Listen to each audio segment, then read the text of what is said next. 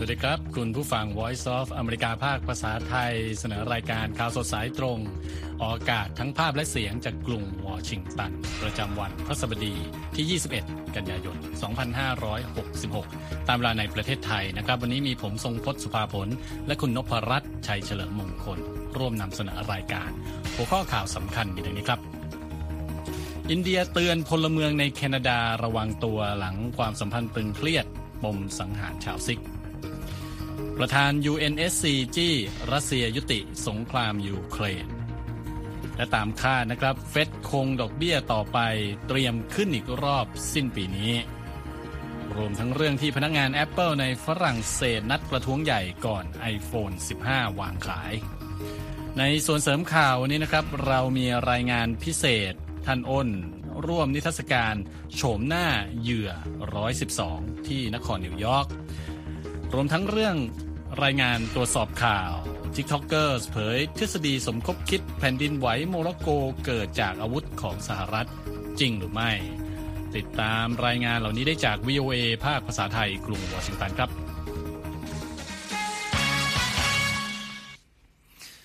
ครับข่าวแรกนะครับก็เป็นสืบเนื่องมาจากเมื่อวานนี้เป็นข่าวความตึงเครียดระหว่างแคนาดากับอินเดียนะครับ ล่าสุดมี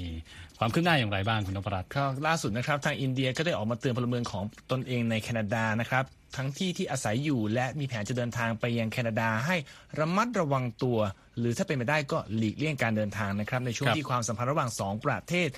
ยกระดับตึงเครียดจากประเด็นการสังหารนักเคลื่อนไหวชาวซิกคนหนึ่งนะครับแถลงการของกระทรวงการต่างประเทศอินเดียระบุว่า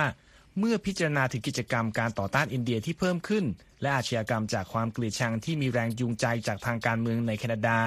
จึงขอให้ประชาชนพลเมืองอินเดียทุกคนที่นั่น และผู้ที่มีแผนจะเดินทางไป ต้องมีความระมัดระวังสูงสุดครับความตึงเครียดระหว่างอินเดียและแคนาดายกระดับขึ้นนะครับหลังจากเมื่อวันจันทร์นายกรัฐมนตรีแคนาดาจัสตินทรูโดเผยว่า รัฐบาลแคนาดากำลังสืบสวนข้อกล่าวหาที่ว่า อินเดียมีส่วนเชื่อมโยงกับการลอบสังหารฮาดิฟซิงนิจา นักเคลื่อนไหวชาวซิกข์วัย 45 ปี ที่มณฑลบริติชโคลัมเบียเมื่อเดือนมิถุนายนนะครับ แล้วก็มีการสั่งขับนักการทูตอินเดียผู้หนึ่งออกจากประเทศไปแล้ว ฝั่งรัฐบาลอินเดียเอง ภายใต้การนำของนายกรัฐมนตรีเรนทราโมดี ก็ปฏิเสธความเกี่ยวข้องกับการสังหารนักเคลื่อนไหวรายนี้ และตอบโต้ด้วยการขับนักการทูตแคนาดา เช่นกันในวันอังคารครับ นอกจากประเด็นการทูตแล้วแคนาดาและอินเดีย ต่างระงับการเจรจาข้อตกลงการค้าระหว่างกันอีกด้วยนะครับ คุณทรงพจน์ครับ ก็เรื่องนี้ต้องบอกว่าสืบเนื่องมาจากหลายปีก่อนนะครับ เมื่อกลุ่มเคลื่อนไหว เพื่อก่อตั้งดินแดนภายใต้การปกครองอย่างอิสระของชาวซิกข์ หรือที่เรียกว่าคาลิสถานตกเป็นเป้าหมายของรัฐบาลอินเดียมาตั้งแต่ทศวรรษ 1980 นะครับ เมื่อทางการอินเดียใช้กำลังปราบปราม กลุ่มชาวซิกข์แบ่งแยกดินแดนกลุ่มนี้นำไปสู่การเสียชีวิตของประชาชนหลายพันคน รวมทั้งผู้นำศาสนาซิกจำนวนมากนะครับนิจจาซึ่งเป็นพลเมืองแคนาดาเป็นผู้ที่ทางการอินเดียต้องการตัว แล้วก็มีการตั้งรางวัลนำจับด้วยนะครับเขาถูกกล่าวหาว่ามีความเชื่อมโยงกับกลุ่มก่อการร้ายเป็นเวลาหลายปีนิจาปฏิเสธข้อกล่าวหาเหล่านี้นะครับ แล้วก็ร่วมจะตั้งกลุ่ม Six for Justice เพื่อช่วยเหลือชาวซิกจากอินเดียด้วย ทนายความและโฆษกของกลุ่มดังกล่าวเผยนะครับ ว่าเจ้าหน้าที่เขากรองแคนาดาได้เตือนนิจาให้ระวังการตกเป็นเป้าของการลอบสังหารโดยกลุ่มมือปืนรับจ้าง ก่อนที่เขาจะถูกยิงเสียชีวิตนะครับคุณนพรัตน์ครับจากที่อินเดียนะครับมาต่อกันที่นิวยอร์กที่ไต่ไม่ไกลจากกรุงวอชิงตันนะครับมีการประชุมคณะมนตรีความมั่นคงแห่งสหประชาชาตินะครับหรือ UNSC ซึ่งหลายฝ่ายจับตาดูแล้วเกือบจะเป็นช่วงเวลาแห่งการเผชิญหน้าระหว่างรัสเซียกับยูเครนแมตช์ใหญ่ด้วยนะครับ ตามรายงานของรอยเตอร์ครับ นี่เป็นครั้งแรกครับที่ประธานาธิบดียูเครนโวโลดิเมียร์เซเลนสกี้ได้ปรากฏตัวในการประชุมคณะมนตรีความมั่นคง UN ว่าด้วยประเด็นรัสเซียส่งทหารรุกรานยูเครนครับ แต่วาซิลีเนเบนเซีย ทูตรัสเซียประจำ UN ปฏิเสธไม่ให้ผู้นำยูเครนขึ้นกล่าวบนเวทีก่อนเริ่มการประชุมครับ นายกรัฐมนตรีอัลเบเนีย เอดีรามาในฐานะประธานหมุนเวียนของ UNSC ซึ่งต้องรับมือกับการประชุมอันแสนตึงเครียดครั้งนี้ โต้กับมอสโกครับคุณทรงพจน์ที่พยายามบอกมาว่า การรุกรานที่เกิดขึ้นในยูเครนนั้นไม่ใช่สงครามครับ แต่เป็นแค่ปฏิบัติการพิเศษทางทหารด้วยการกล่าวว่า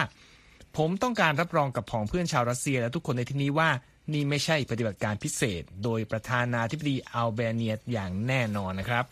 รามากล่าวต่อไปด้วยว่า มันมีทางออกของเรื่องนี้อยู่ และบอกว่าหากทุกคนเห็นด้วย รัสเซียหยุดสงครามซะ และประธานาธิบดีเซเลนสกี้จะไม่ต้องขึ้นกล่าวที่นี่นะครับ ทางทูตรัสเซียประจำยูเอ็นไม่เห็นด้วย และพยายามกล่าวว่าการประชุมครั้งนี้เป็นแค่การแสดงพร้อมวิจารณ์นายกอัลเบเนียว่าไม่ทำตัวเป็นกลางครับ ครับค่อนข้างตึงเครียดทีเดียวนะครับการประชุม UNGA นะฮะแล้วก็หลังการประชุมนะครับประธานาธิบดีเซเลนสกี้ก็ขอบคุณนายกรัฐมนตรีรามาผ่านสื่อสังคมออนไลน์ว่าแอลเบเนียได้แสดงให้โลกเห็นถึงวิธีการรับมือกับรัสเซียคำโกหกหลอกลวง และความหน้าซื่อใจคดของรัสเซียอย่างถูกต้อง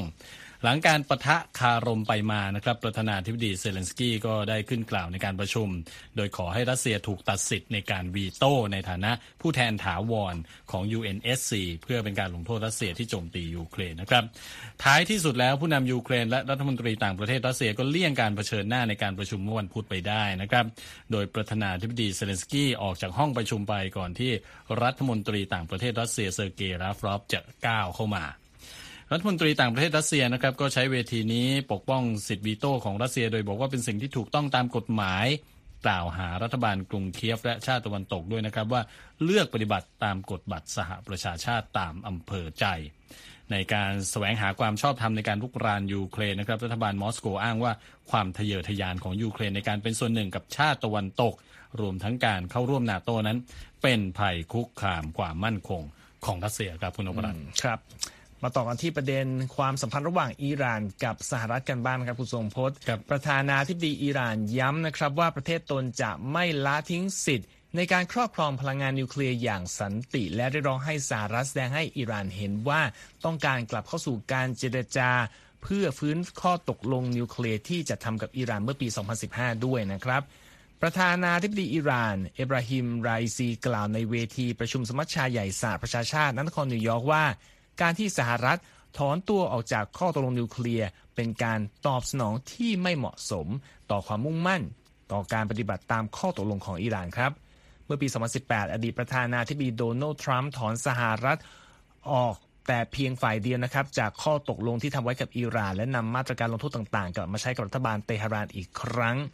ทางฝั่งอิหร่านได้ทำผิดเงื่อนไขในข้อตกลงดังกล่าวในอีกหนึ่งปีต่อมาครับ และในเดือนสิงหาคมปีที่แล้ว การเจรจาอย่างเป็นทางการระหว่างสองชาติที่กรุงเวียนนาประเทศออสเตรีย เพื่อหวังฟื้นข้อตกลงนี้ก็ยังไม่ประสบความสำเร็จนะครับอิหร่านปฏิเสธมาตลอดว่ากำลังพัฒนาอาวุธนิวเคลียร์ และในเวที UNGA ครั้งนี้ ผู้นำอิหร่านยืนย้ำยืนยันอีกครั้งนะครับว่าอาวุธนิวเคลียร์ไม่ได้อยู่ในหลักการด้านการป้องกันและการทหารของประเทศครับ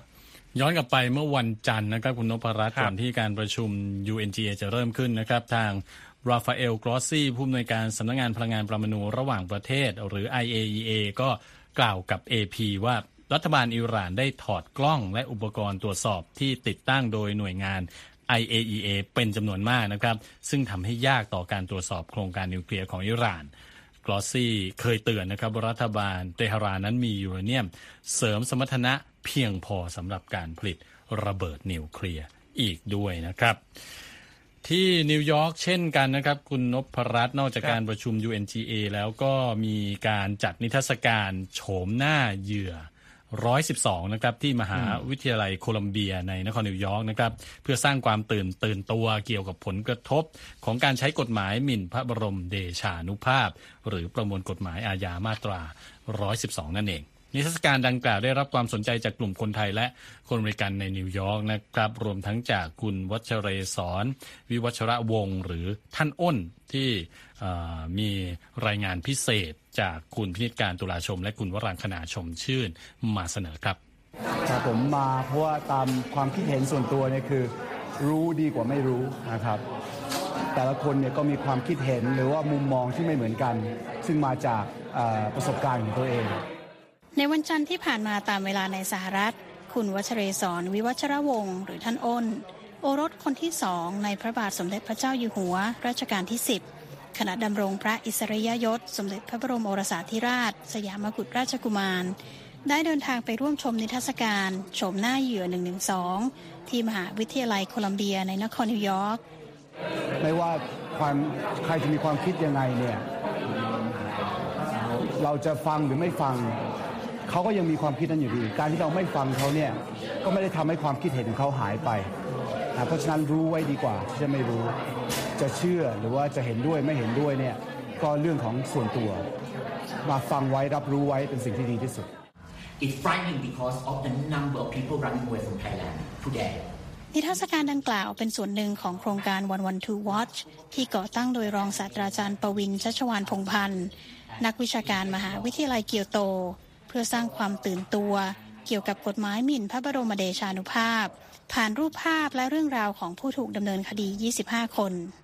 แต่ 25 คนเนี้ยผมก็เลือกที่แบบทั้งเป็นคนที่เป็นคนที่มีคนรู้จักกันมาก กับในกรณีของหลาย ๆ คนที่ไม่มีใครรู้จักเลย เอามาผสมรวมกัน พื่อจะได้มุมมองเออที่แตกต่างกันไป exhibition เหล่านี้นะมันไม่ใช่แค่เป็นเรื่องเกี่ยวกับว่าเขาโดนหนึ่งสองได้ยังไง แต่มันเป็นความรู้สึกของเขาด้วยว่า1นึมันส่งผลกระทบกับเขายังไงเขาต้องการให้สังคมช่วยเขายังไง และก็เอ่อชุมชนระหว่างประเทศจะช่วยเขายังไง They have changed a lot of things บทบาทในการวิพากษ์วิจารณ์สถาบันกษัตริย์ และการก่อตั้งกลุ่ม Royalist Marketplace ที่เปิดให้ผู้ใช้ Facebook ได้พูดถึงสถาบันอย่างเปิดเผย ทำให้อาจารย์ประวินถูกตั้งข้อหาหมิ่นพระบรมเดชานุภาพเช่นกัน ในช่วง 10 ปีที่ผ่านมา นักวิชาการไทยที่ขอลี้ภัยในประเทศญี่ปุ่น ได้รณรงค์ให้มีการปฏิรูปมาตรา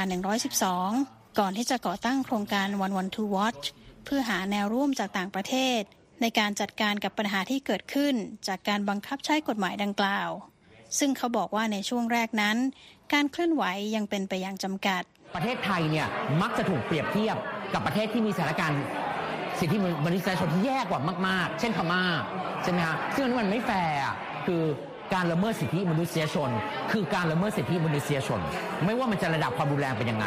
นี่ปัญหาแรกปัญหาที่สองก็คือเรื่องเกี่ยวกับความเกี่ยวข้องของมาตราหนึ่งสองกับสถาบันกษัตริย์ยังมันยังเป็นตัวแปรอันหนึ่งที่ทำให้ประเทศหลายประเทศเนี่ยพูดออกมาได้ไม่เต็มปาก อย่างไรก็ตามอาจารย์แห่งมาวิทยาลัยเกียวโตกล่าวว่า หลังจากที่เยาวชนคนหนุ่มสาว ได้ออกมาเรียกร้องให้มีการปฏิรูปการเมืองและสถาบันกษัตริย์ ในปีพศ 2563 จนนำไปสู่การดำเนินคดีด้วยมาตรา 112 ที่เพิ่มมากขึ้นทำให้ต่างชาติหันมาให้ความสำคัญ เพราะมองว่านี่เป็นปัญหาสิทธิมนุษยชน กฎหมายมาตรานี้ทำลายความสัมพันธ์ทำลาย ความฝัน จากการติดตามของศูนย์ทนายความเพื่อสิทธิมนุษยชน พบว่าในช่วงเวลาประมาณ 2 ปีครึ่ง มีอย่างน้อย 257 คนที่ถูกดำเนินคดี จากการแสดงออกและการชุมนุมทางการเมือง ในข้อหาตามมาตรา 112 นายกิรติ ผู้ไม่ขอเปิดเผยนามสกุล มาร่วมชมนิทรรศการชมหน้าเหยื่อ112 และมองว่าถึงเวลาแล้วที่สังคมไทย ควรจะพิจารณาแก้ไขกฎหมายดังกล่าว เราจะแก้ไขมันยังไงดีให้มันมีความมีมาตรฐานในการใช้กฎหมาย หรือพูดถึงเรื่องของจำนวนโทษที่อาจจะมากไปหรือน้อยไป มันมันมันถึงเวลาแล้วที่เราต้องมาคุยกันว่า ถ้าเปรียบเทียบกับกฎหมายบทอื่น ๆ หรือตัวอื่น ๆ เนี่ย กฎหมายมาตรา1นึเนี่ยมันโทษของมันเนี่ย make sense ไหมโทษของมันเนี่ยเป็นไปตามที่มันควรจะเป็นหรือไม่ This exhibit has really taught me the extent of how this law is being used to really ด้านโรฮันโจลี นักเคลื่อนไหวด้านสิทธิมนุษยชน กล่าวว่านิทรรศการนี้ทำให้เขาได้เรียนรู้ว่า มีการนำเอามาตรา 112 มาใช้มากแค่ไหน และส่งผลต่อการแสดงออกทางประชาธิปไตยในทุกรูปแบบอย่างไร ผู้เข้าชมนิทรรศการหลายคนได้ให้ความสนใจกับการปรากฏตัวของคุณวัชเรศรที่ใช้เวลาประมาณหนึ่งชั่วโมง ในการเดินชมนิทรรศการ พูดคุยกับอาจารย์ประวิน และถ่ายรูปกับผู้มาร่วมงาน โดยท่านอ้นได้กล่าวกับวีเอไทย เกี่ยวกับมาตรา1นึว่า เรื่องมาตรา1นึนี่เป็นเรื่องที่ละเอียดอ่อน มีความคิดเห็นกันทุกหลายหลายฝ่ายหลายด้าน ก็ไม่ใช่ว่าฝ่ายไหนจะผิดฝ่ายไหนจะถูก แต่จริง ๆ แล้วเนี่ยขอให้ทุกฝ่ายฟังซึ่งกันและกัน มันต้องมีเหตุผล เรามีความคิดเห็นยังไง เราฟังของอีกฝ่ายหนึ่งด้วย แล้วมาปรับความคิดของเราเอง ส่วนรองศาสตราจารย์ประวิน มองว่าการมาชมนิทรรศการของคุณวัชเรศรในครั้งนี้ เป็นสัญลักษณ์ในเชิงบวก ผมก็ยังคิดว่าเขาเนี่ยเป็นส่วนหนึ่งของเออพระบรมวงศานุวงศ์นะฮะไม่ว่าจะเป็นเรื่องเรื่องส่วนเหตุผลส่วนตัวอะไรก็ตามที่กลับเมืองไทยไม่ได้ แต่ในการที่เรามีคนที่เป็นสมาชิกของ พระมงศานุวงศ์เนี่ยนะฮะมาชมนิทรรศการแบบนี้ ซึ่งหนึ่งเกี่ยวข้องกับเมืองไทยสองเกี่ยวข้องกับสิทธิมนุษยชน และสามประเด็นคือมาตราหนึ่งสองเนี่ยมันเป็นอะไรที่ผมคิดว่าน่าชื่นชมนะฮะประเด็นนี้เนี่ยมันไม่ใช่เป็นประเด็นว่าคุณเป็นเจ้าหรือคุณไม่เป็นเจ้า ประเด็นนี้คือคุณเป็นคนหรือคุณไม่เป็นคน นิทรรศการโฉมหน้าเหยื่อ112 จะจัดแสดงที่ลีรอยนีแมนแกลเลอรี่ที่มหาวิทยาลัยโคลัมเบีย ไปจนถึงวันที่ 25 กันยายนนี้ค่ะ พินิจกานต์ ตุลาชม และวรางคณาชมชื่น รายงานจากมหานครนิวยอร์ก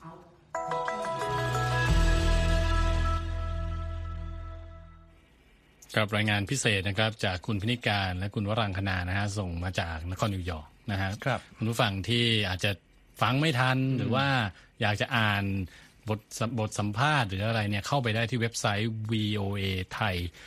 com นะครับ นอกจากนี้ยังติดตามสื่อสังคมออนไลน์ของเรานะครับ ได้ทั้งทาง Facebook Instagram YouTube และ X ด้วยครับ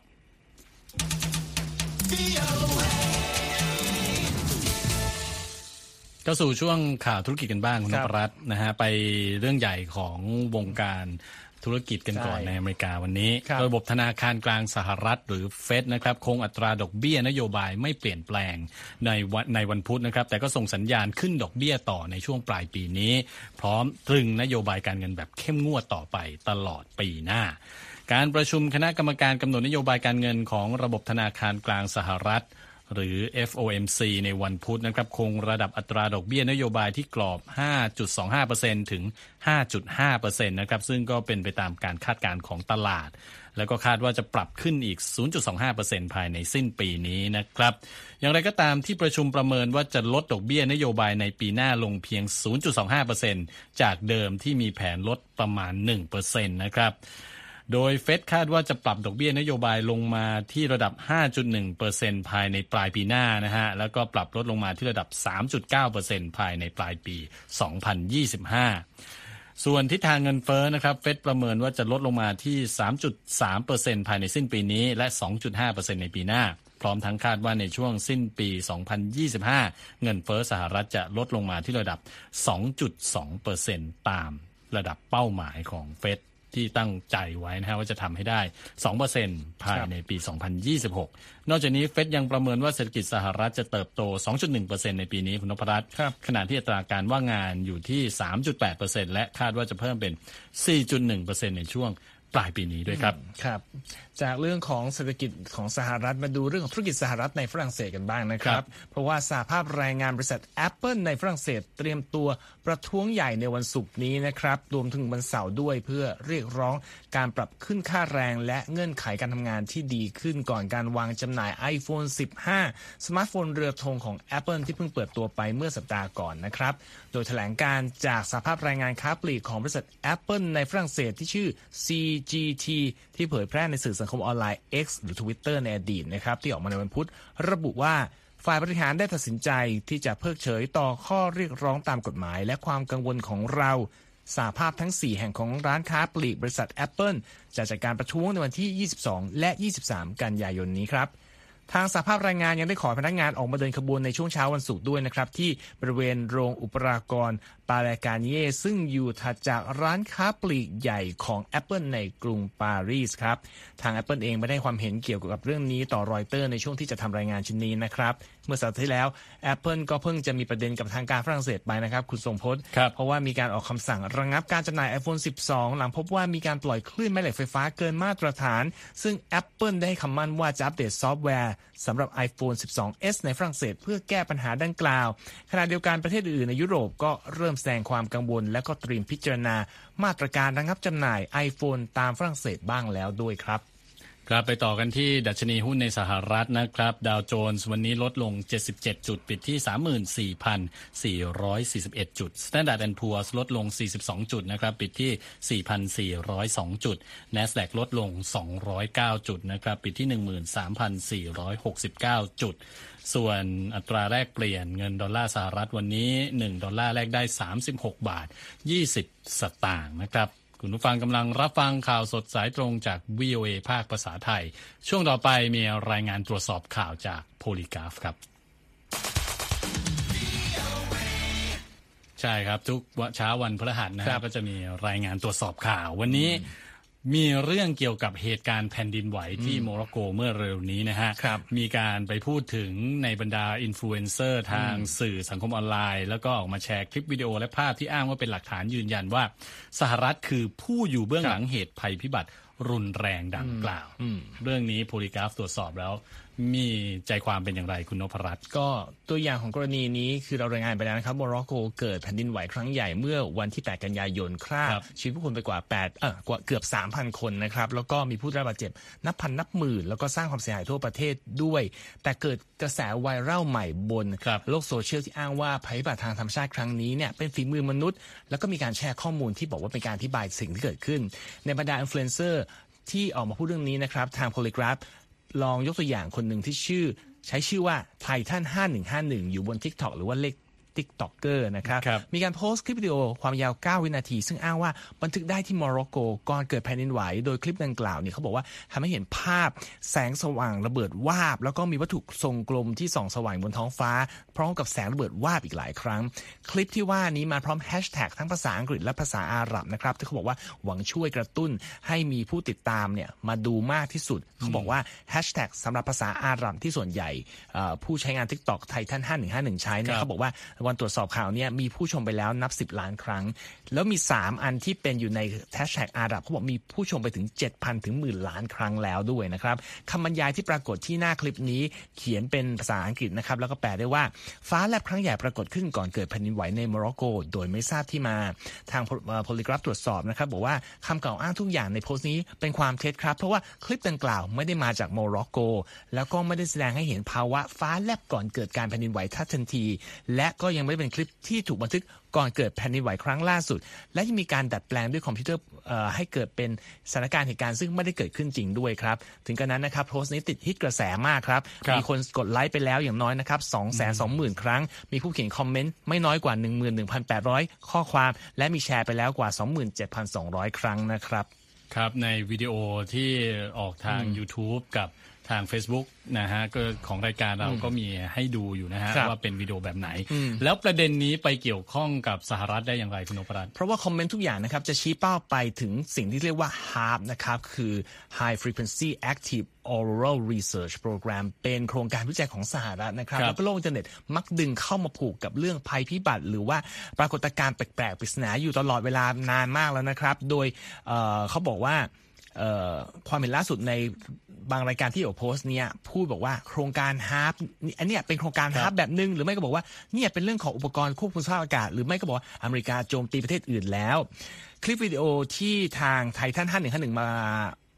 นำเสนอนะครับ ที่เขาเรียกมีชื่อว่าฟ้าแลบโมร็อกโกเนี่ยนะครับ ถูกโพสต์ทาง TikTok จริง ๆ คือเริ่มต้นน่ะถูก โพสต์ไปตั้งแต่ 20 พฤษภาคมปี 2020 คือไม่ใช่อันเดียวกับโมร็อกโกแน่ๆ โดยผู้ใช้งานแพลตฟอร์มนี้ที่ชื่อว่า J Hideaway ซึ่งโพสต์ดั้งเดิมบอกว่าอันนี้เป็นภาพ UFO ในลอสครับแองเจลิสรัฐแคลิฟอร์เนียนะครับ ซึ่งต่อมาผู้ใช้งานสื่อสังคมออนไลน์หลายราย ทั้งใน Twitter หรือว่า X ในปัจจุบันแล้วก็ Facebook แล้วทั้งเครือข่ายสื่อสังคมออนไลน์ภาษารัสเซียต่างๆ ก็นำวิดีโอของ J J Hideaway เนี่ยนะหรือคลิปอื่นๆที่มันใกล้กันนะครับมาโพสต์ต่อไป แล้วก็ผูกเรื่องว่าแสงเรืองรองบนท้องฟ้าก่อนเกิดแผ่นดินไหวในโมร็อกโกเนี่ยเกิดขึ้นมากมาย หลายคนก็เลยเชื่อว่าแสงนั้นเป็นฝีมือของฮาร์ปของอเมริกาครับ แล้วจริง ๆ แล้วโครงการฮาร์ปที่ว่านี้คืออะไรคุณนพรัตน์คือปัจจุบันโครงการนี้อยู่ภายใต้การดูแลของมหาวิทยาลัยแห่งอะแลสกาแฟร์แบงค์นะครับรับทอดการดูแลโครงการจากกองทัพอากาศสหรัฐตั้งแต่สิงหาคมปี 2015 เขาบอกว่าโครงการนี้เป็นโครงการที่เหมือนเป็นอุปกรณ์ส่งคลื่นวิทยุขนาดใหญ่ เพื่อศึกษาชั้นบรรยากาศรอบนอกของโลกหรือว่า ionosphere นะครับเป็นชั้นบรรยากาศนอกโลกสุดที่ติดกับอวกาศนะครับซึ่งครับเขาบอกบริเวณนั้นเนี่ยเอ่อมีอนุภาคประจุไฟฟ้าเต็มไปหมดเนื่องจากมีปฏิสัมพันธ์กับพลังงานจากดวงอาทิตย์ โครงการฮาร์ปเนี่ยถูกเปิดตัวมาเขาบอกเพื่อวิเคราะห์พื้นฐานคุณสมบัติของชั้นบรรยากาศด้านนอกของโลกนะครับเพื่อพัฒนาเทคโนโลยีสังเกตการณ์และเทคโนโลยีการสื่อสารที่เกี่ยวกับวิทยุ เพราะว่าเขาบอกในบริเวณนั้นเนี่ยสามารถสะท้อนคลื่นวิทยุลงมาที่โลกได้ครับแต่ว่าประเด็นนี้กลายเป็นเขาเรียกว่าสายล่อฟ้าให้บรรดา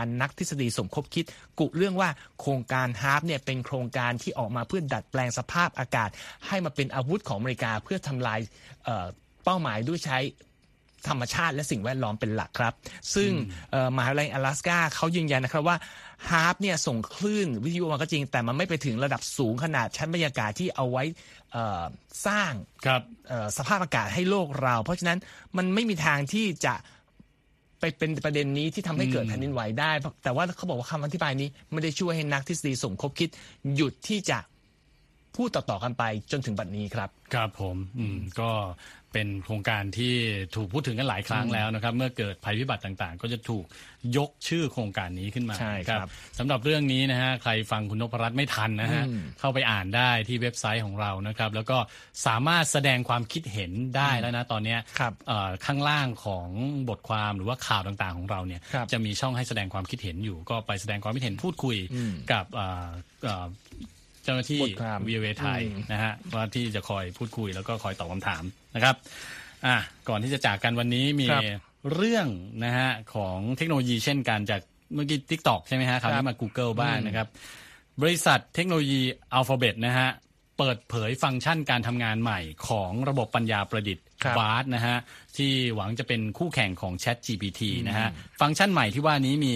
ฟังก์ชันที่อนุญาตให้ผู้ใช้สามารถตรวจสอบความถูกต้องของข้อมูลได้ด้วยนะครับอันี้เป็นลักษณะเดียวกับ Fact Check กับเหมือนกับที่คุณนพรัตน์รายงานไปเลยครับนอกจากนี้มีฟังก์ชันที่เรียกว่า BART Extensions นะครับสามารถวิเคราะห์ข้อมูลของผู้ใช้ที่อยู่ในแอปพลิเคชันต่างๆ ในจักรวาลของ Google ได้ด้วย อีกอย่างหนึ่งที่น่าสนใจก็คืออนุญาตให้ผู้ใช้เนี่ยสามารถเชิญคนอื่นให้เข้ามาในบทสนทนา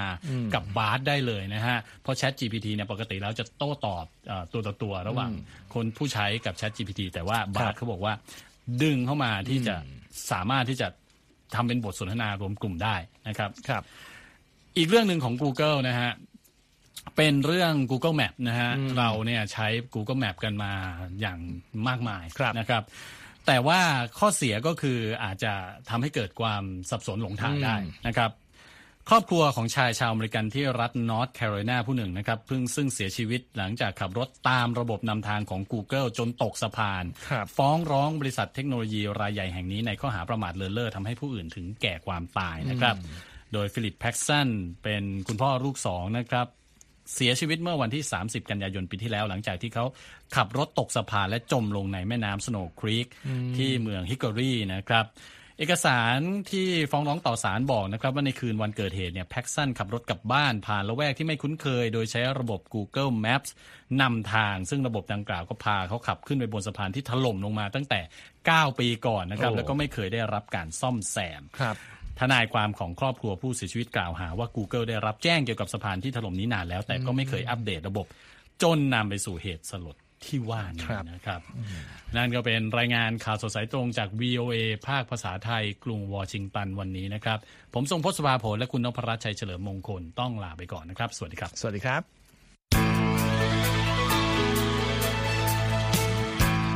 ครับและที่จบไปเป็นรายการจาก VOA ภาคภาษาไทย รายงานสดส่งตรงจากกรุงวอชิงตันประเทศสหรัฐ คุณผู้ฟังสามารถติดตามข่าวสารจากทั่วโลกได้ในทุกที่ทุกเวลา ที่เว็บไซต์ voa thai com รวมถึงทุกช่องทางในโซเชียลมีเดีย Facebook YouTube Twitter และ Instagram ม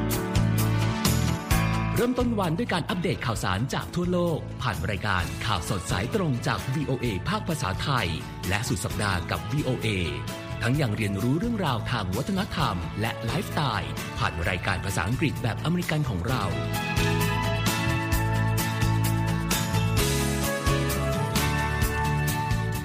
ติดตามความเคลื่อนไหวในประเทศสหรัฐ การเมืองอเมริกัน พร้อมเข้าใจที่มาที่ไปของเหตุการณ์สำคัญ รวมถึงข่าวต่างประเทศ จากแหล่งข่าวที่เชื่อถือได้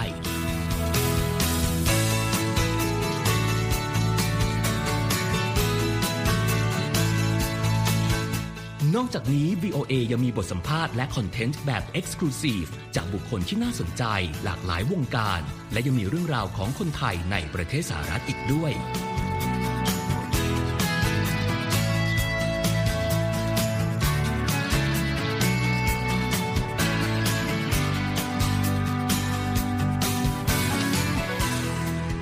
คุณนะครับที่ให้ VOA ไทยเป็นส่วนหนึ่งในการติดตามข่าวสารสาระและเกร็ดความรู้ของคุณ จากรายการต่างๆ ที่เรามุ่งมั่นนำเสนอ เพื่อความเที่ยงตรง ทันเหตุการณ์ และมีประโยชน์ในทุกๆวัน